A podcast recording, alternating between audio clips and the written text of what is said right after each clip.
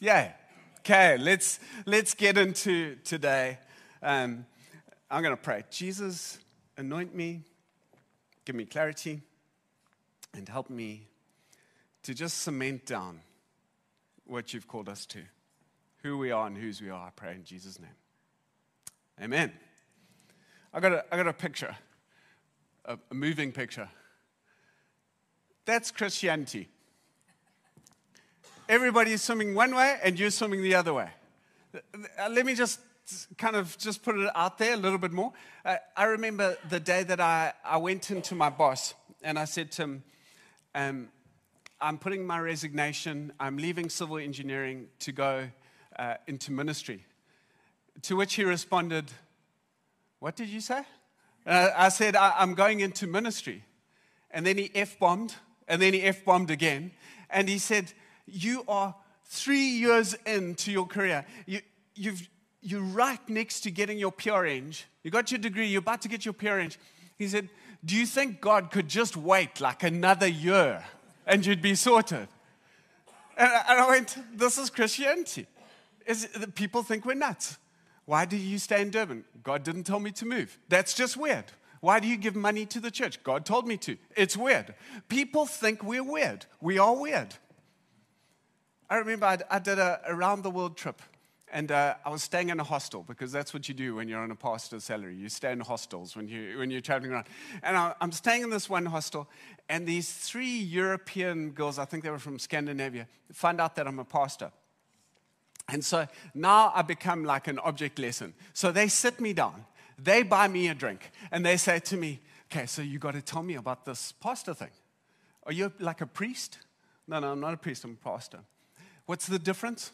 We get wives. Do you sleep with them before you get married? It, it, they just kept coming. The questions just kept coming. And I could see for them, this was like a scientific, like observation thing. They were doing R&D on me. Because we're weird. We're so different. He hits you on one side of the cheek, turn the other cheek. Weird. He, give generously to all, weird. When you're insulted, bless them, weird. The LGBTQ, we're conservative, weird. We don't sleep with our girlfriends before we're married, weird. Pretty much everything about our faith is weird in the current culture. The current culture, hey, where's my picture? Put my picture, it must stay up there. the current culture is going like that, and we are swimming like that. And the thing is, if you do not know who you are, you will turn and swim the other way. Identity is possibly the most important thing that you can get right in this season of the world.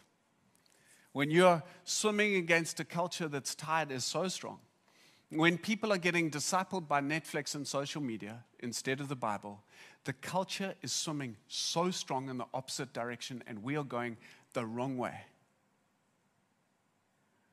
and you can't access the grace you need unless you understand who you are. So today, as I, I, wrap up, Shane had a word which is actually perfect setup for my, my sermon. So I'm going to ask him to come share it, and then, um, and then I'm going to preach. Thank you. If you could preach for about 10 minutes or leave me 15, then we'll be sorted. No, I'm joking. Sorry. Sorry, rookie error. Um, so, yeah, while, while we're um, just praying this morning, I just felt three words that God wants to redeem, renew, and restore. Um, and the picture that I had was like a very, very valuable piece of furniture. Like, i am not a carpenter, but the most valuable piece of wood I can think of like is Oregon pine or, or, or something like that. So you, you got this beautiful piece of furniture, but over the years, it's just been painted over. And like we, we start out with a great identity, but then something happens and it's a layer of paint that gets spoken over. Somebody says something to you, a layer of paint that gets spoken over. Somebody, or maybe perhaps you do something that you're completely ashamed of, another layer of paint. And then as we kind of go through life, there's just these layers of paint that just come over this once beautiful, valuable piece of furniture. But you know what the beauty is? Is underneath all that paint is still value, is still beauty. And I felt like God this morning, as Ross preaches, is going to come with a heat gun and a scraper. and is just going to heat those identities and just scrape them up and just restore that once beautiful piece of furniture that you were intended to be and that you were created to be in Christ. Sorry, not quite 10 minutes. But. Thank you. Thank you. Good word. Good word. Luke 5, verse 4. When he had finished speaking, he said to Simon, Push out into the deep water. Let down your nets for some fish. And Simon said to him, Teacher, we've worked hard all night and we've caught nothing. Basically, what do you know about fishing? But because you told me to, I will let the net down. When they had done this, they caught so many fish, their nets started to break. When Simon Peter saw this, he got down at the feet of Jesus and he said, Go away from me, Lord, because I'm a sinful man. Then Jesus said to Simon, Do not be afraid. From now on, you will fish for men. Okay, I want you to hold on to that. He's just had a miracle, and the word is, From now on, you will be a fisher of men. Now I'm going to skip through to John 21, verse 3. It starts like this Simon Peter said, I'm going fishing. We'll come too, they all said. So they went out in the boat, but they caught nothing all night. What is quite remarkable is if you read all the accounts of Peter fishing, he never catches anything unless there's a miracle. The oak sucks at fishing, but uh, he, he keeps fishing. But here's the context of this verse. This is three, maybe four days after Jesus has been crucified. And Simon is experiencing deep heartache. He's experiencing great loss. And it's complicated because there's other stuff that's attached to his loss, but he's, he's in the pain of the one he loves more than anyone else is dead. I want to talk a little bit about loss. Because if you are living the Christian life, you will experience loss. Some of you are living in loss right now. There's, there's loss all around. Loss is something that when it gets into us, I want to tell you a little bit about loss. Loss, when it gets into your brain, it actually, your brain can't tell the difference between loss and the threat of survival.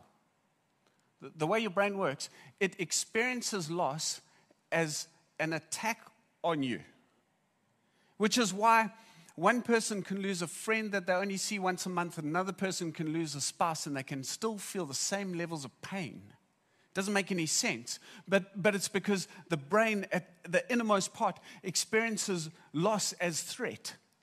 And it pumps up all kinds of emotions. And if your brain stays in a state of loss, how many of you know this? You've stayed in a state of grief. You stop being able to think clearly, remember, you become less logical, you struggle to be creative. And you know that if you stay in a state of loss for long enough and you don't process it, what begins to happen is that brain nerves that fire together, wire together. You, you, you will start to remain in a mental capacity of loss. You, will, you can permanently be in loss. See, loss, if you've experienced it, because I've, I've experienced a good whack of it, loss pervades. You lose one thing, and it pervades your thinking on all things. Unprocessed loss, it just gets in. It, it pervades, and it can be permanent, and it has pressure. And three P's. When you experience loss, there's a pressure. So let, me tell you a story. Just before COVID and into COVID, I experienced a lot of people leaving our church for various different reasons. A lot of them were moving cities, moving countries, um, some of them just moving suburbs, and, and, people were just moving all over the show. And, and I was getting call after call after call into going into COVID of just, hey, Ross, we're, we're moving to Ballito, we're moving to Kloof, we're, we're leaving the church, just wanted to let you know if you don't see us. And like one call, oh, that's sad. Two calls, oh, that's really sad. Three calls, this is very sad. Four calls. I remember one day I was walking down the promenade at Umhlanga and I bumped into eight people who'd left our church. And I realized the loss is starting to hammer me. And then through COVID, I just, one person after the next, I'm leaving the city, I'm leaving the country. Eventually, it had so like torn my heart apart that I sat down with my wife and I said to her the one day, I said, Babe, I'm going to see a professional because I'm scared of my phone. Because every time I get a message that starts with, Ross, can we do a coffee? I go, they're about to leave. Now, let me, let me just tell you something about pastors. You, you get two kinds. You get the kind that is so butchered by people moving and leaving, etc., that they go, okay, I'm going to preach my best, do my best. Their clients, I'm the service provider. We're going to get through this thing that way. That's called a business. You get the other type who go, I can't stay in it if it's a business, so I'm going to love them and invest in them and try and work through how the heck my heart's going to cope. I'm this idiot. And so I went, Lord, help. This is so, so sore. I'm scared of my phone. I sat down with the psychologist. I said to her, Have I got PTSD? Because I'm scared of my phone, and I'm sure that's not normal. And she started laughing at me. And she said, You have so many issues, it's frightening. Let's start diving in. Loss. You know, loss, people lost so much. If, if you lost something, any any of you feel like you lost something in the last three years? Experienced any loss? If you feel like you lost something, I want you to just grab something. Sonia, will you just give me my phone or something in there? Thank you. She's scared of what's in here. I want you to just hold something. If you lost something, lost someone, lost a business, lost income, lost, lost part of who you feel like you are, lost a relationship. If you, if you experience loss, just hold something. If you're not holding anything, you cannot hold your wife. It's not a loss. You, you, you've got to hold something.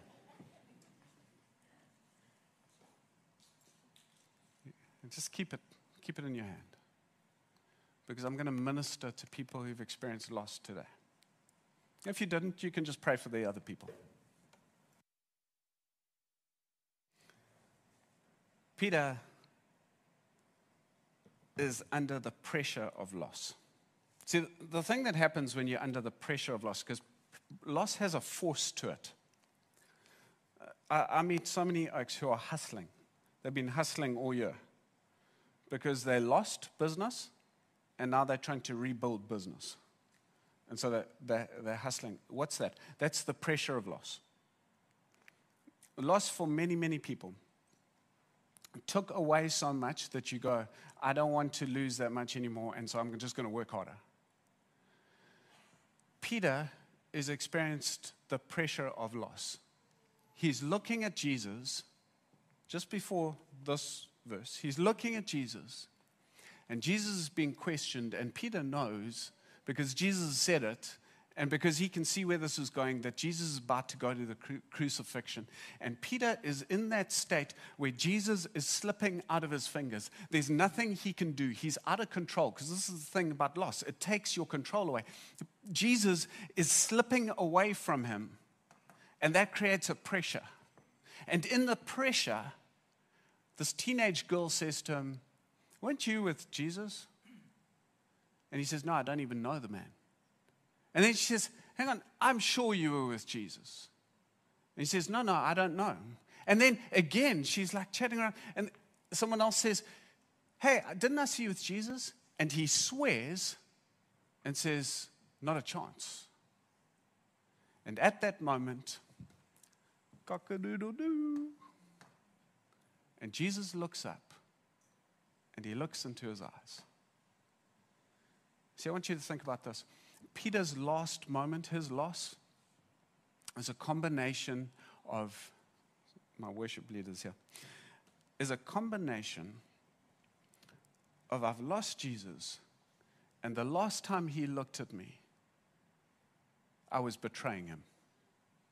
His loss is complicated. Here's the thing that loss does. It puts such a deep pressure on us that if you've remained in sustained areas of loss and you didn't know how to process it, you probably did something you deeply regret. You probably went into a sin habit that you deeply hate you probably said something or did something to someone that absolutely ripped them apart because loss has a pressure, and when we give in to the pressure, it rips our hearts apart. And Peter, I can identify with because he's betrayed Jesus in his loss.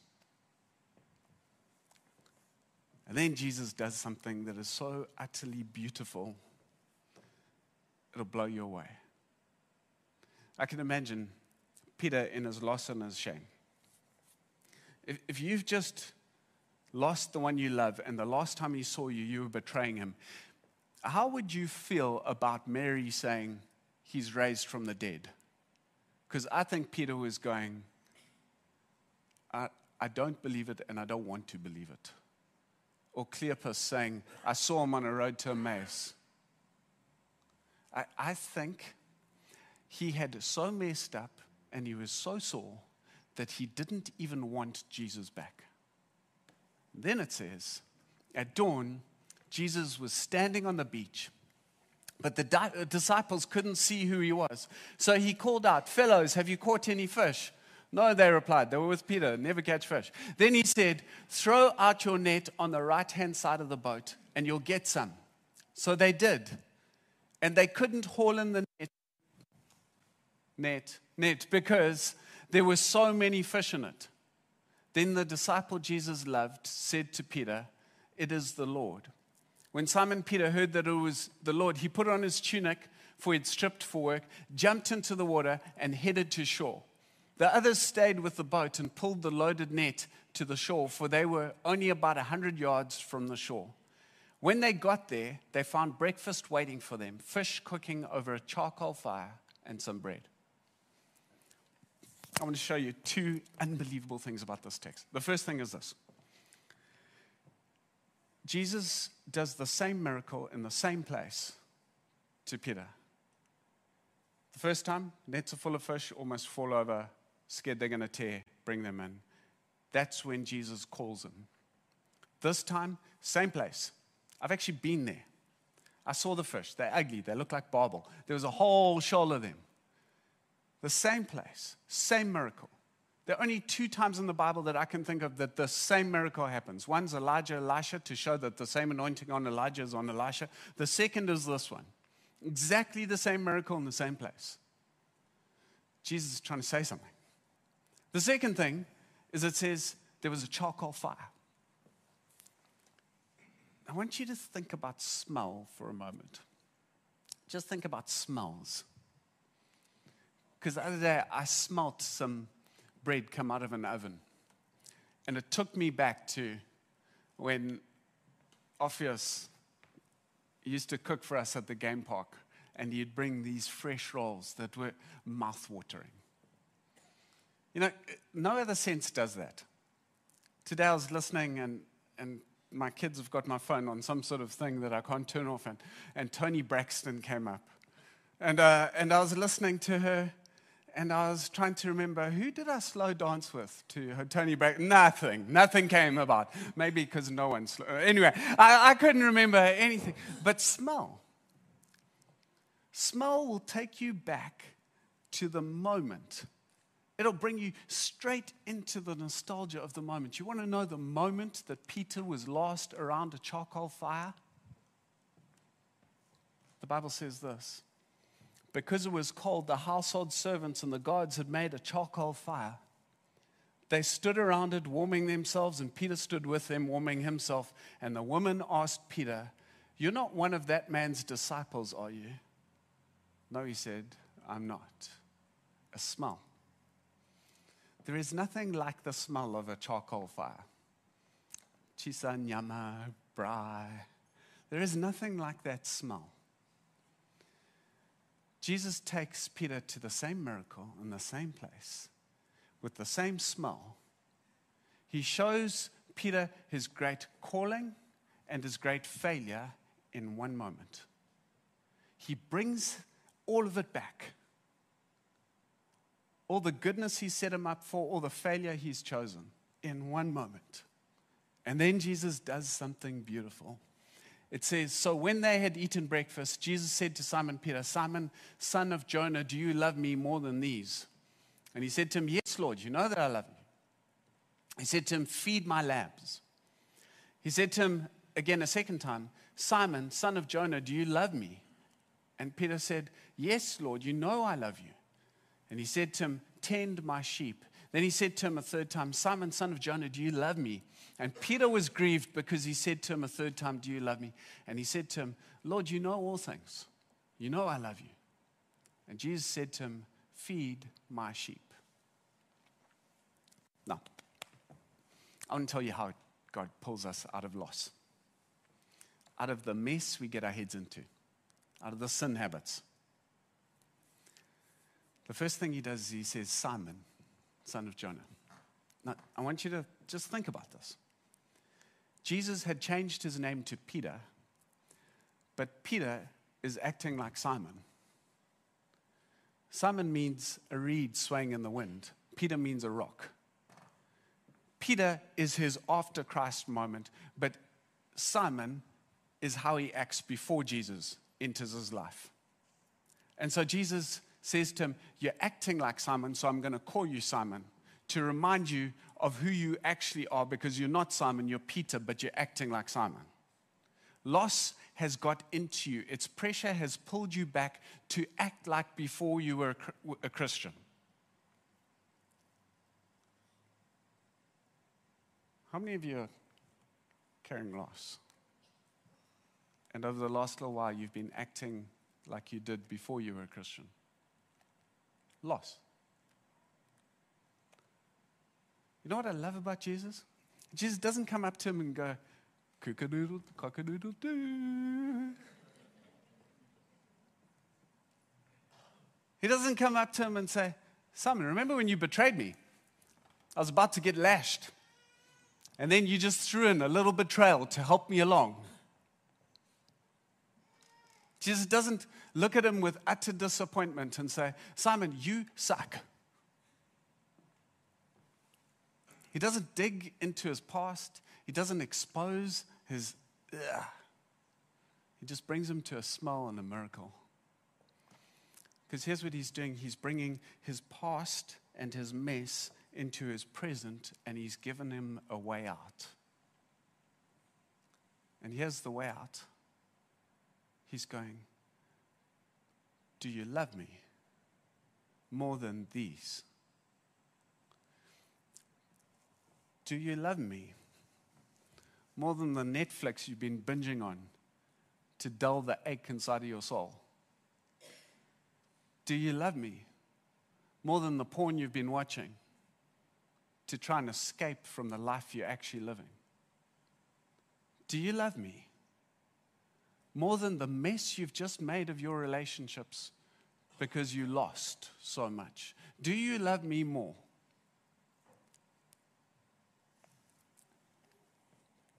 Do you love me? Because the way you're behaving, you're behaving like Simon, and I call you Peter. You know, when, um, when I got to the height of my awi in the last season, and I was behaving a little bit poorly, you can ask my wife. And um, I, was, I was praying the one day, and I felt like God said to me, he said, Why do you think it's your church? You know what he was doing? He was just calling me Simon.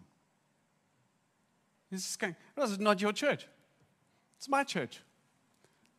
Jesus just going, I can prune it, I can send it, I can collapse it if I want, I can multiply it, I can raise it, I can bless it, I can strengthen it. I can do what I want with my church. Why do you think it's your church? Why do you think it's your business, sir?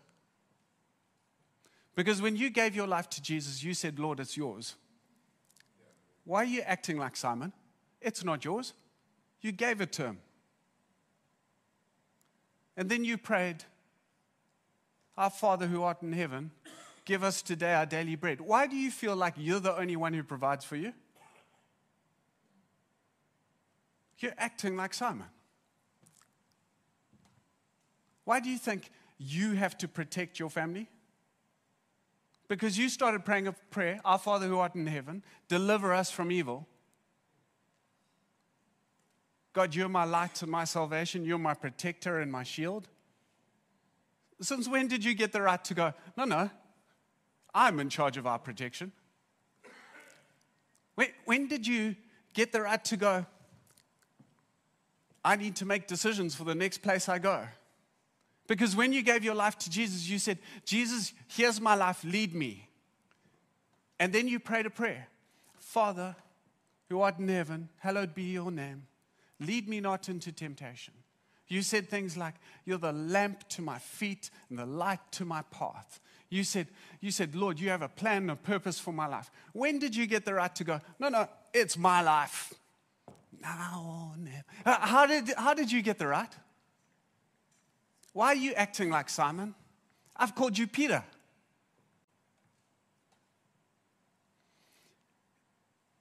And I'm not looking at you disappointed by your dumb stuff. I'm looking at you with love in your eyes and I'm giving you another chance to go, This is who I am. And this is whose I am. And you're holding all the owies, all the loss. And if this loss has tainted you, because here's, here's how loss taints you it's when I look at my phone and I see a message, Shall we do a coffee? And I go, a shot of cortisol to the brain, and the stomach starts to shrink, and I feel like I might vomit. You know what that's called? That's called loss, stress. What's begun to happen is that the loss that started as an event became an expectation, and now I'm not living by faith, now I'm living by loss. And right now, I'm just trying to protect myself from the next hook. And Jesus goes, Ross, stop being pre Christ Ross. You're an ambassador for me. You know what he said to me? He said, Ross, after he rebuked me for not, uh, for thinking that I own the church. It was funny. Some people, every now and again, they ask me if I own the church. I go, I wish property would be sold tomorrow. Uh, I felt like God said to me, You don't own the church, but here's what you are called to be you're an evangelist, you're called to reach the lost. You're an apostle, you're called to start churches. You're, you're a worshiper, you're called to give me your whole life. You're a disciple, you are called to follow me completely. And you're an ambassador for Jesus Christ, and you are the salt of the earth, and you are the light of the world. And you are called, and you're anointed, and you're chosen, and He has a plan for your life. This is who you are. You are not Simon, you're Peter. And today, He would look at you and He'd go, I feel your loss because I lost my body I lost my soul. I lost my relationship with the Father because Jesus cried out, Father, Father, why have you forsaken me? Jesus would go, I feel your loss. But will you give it back to me and say these words Lord, I love you more than what I lost?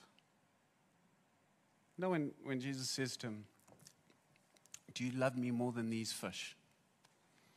He's not just talking about stupid fish, he's talking about Peter's job, he's talking about Peter's income, he's talking about Peter's old identity. And this is what I realized today. If you want to be free, you have to go, Lord, tell me who I am and tell me whose I am. Remind me of whose I am. And if you will do that, what God does, I want to speak to just some people who've experienced incredible loss. I know there's been loss this week. When you let Jesus tell you who you are and whose you are, especially in pain. And you go, I'm going to love you even though it just feels like I'm losing more. I'm going to love you even though it feels like you're tearing me apart. I'm going to love you. I love you even though you just took another member of the church, even though you just took another chunk of cash flow from the business, even though it feels like you just took another friend to New Zealand, even though it feels like you just took another hope out of my soul, even though you took another thing, I'm going to worship you, I'm going to declare I love you. When you start to do that, what you become is an arrow for the Lord that is upon, and he can look at like he looks at Peter, and God can go like this with you. Because now he can entrust you. You see, when we think about grace, we don't think about soppy John. We think about hurt, broken, empty, unreliable Peter, who Jesus just took and took and took and pulled and pulled and pulled and then shot. And some of us have so much loss that it's stolen your identity. And I feel like today Jesus wants to give it back. And the way he's going to give it back is you're going to go, Jesus, more than my loss, I want you. More than I want the thing back, the life back that I can't actually ever get back, I want you. And if you'll do that, if you'll take this, just he's going to play, if you'll take your loss, and you'll put it down before Jesus and go, I love you, Jesus, more than what I've lost. I think He can do some healing in your life. Now, I'm going to ask those who've gone through tons of loss to get on your knees and do this. When, after many counseling sessions and a lot of pain, I eventually went, Okay, Jesus, even if you're going to take the whole church away, I love you. And Jesus, even if our income's going to come to nothing and I'm going to have to go back to engineering so that I can lead a church, I love you. And Jesus, even if my, my family lands up in the poorhouse, I love you. I choose you. I love you. And when you do that, you start to experience freedom from loss. And so some of you are already on your knees. Others of you need to get on your knees. If you're experiencing loss, you want to get on your knees and just take it to Jesus as just He sings over us.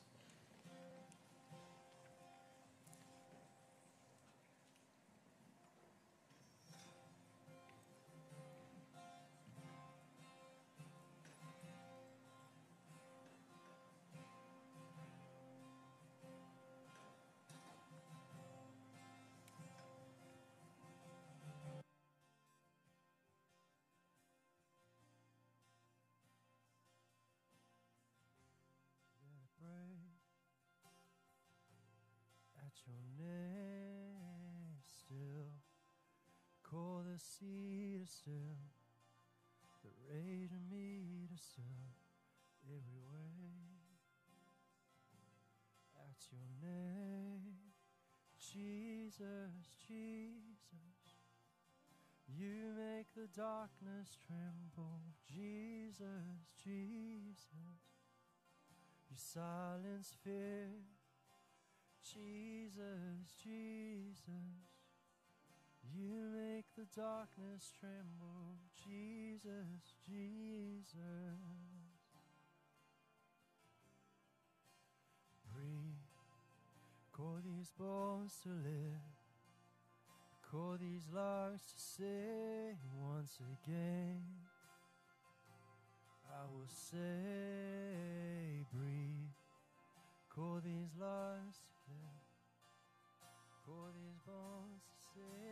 Once again. I will say, Jesus, Jesus. You make the darkness tremble, Jesus, Jesus. You silence fear. Jesus, Jesus, you make the darkness tremble. Jesus, Jesus, your name, your name is light forever lifted high. Your name cannot be overcome. Your name is alive, forever lifted high. Your name cannot be overcome. Jesus, Jesus, you make the darkness tremble. Jesus, Jesus, you silence fear.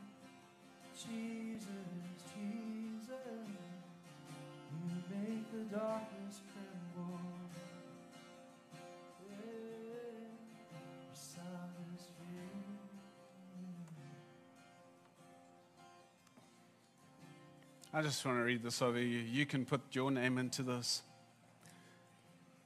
Simon, whatever your name is Mark, Sean, Peter, Paul. Simon, son of Jonah, do you love me more than the stuff you've lost?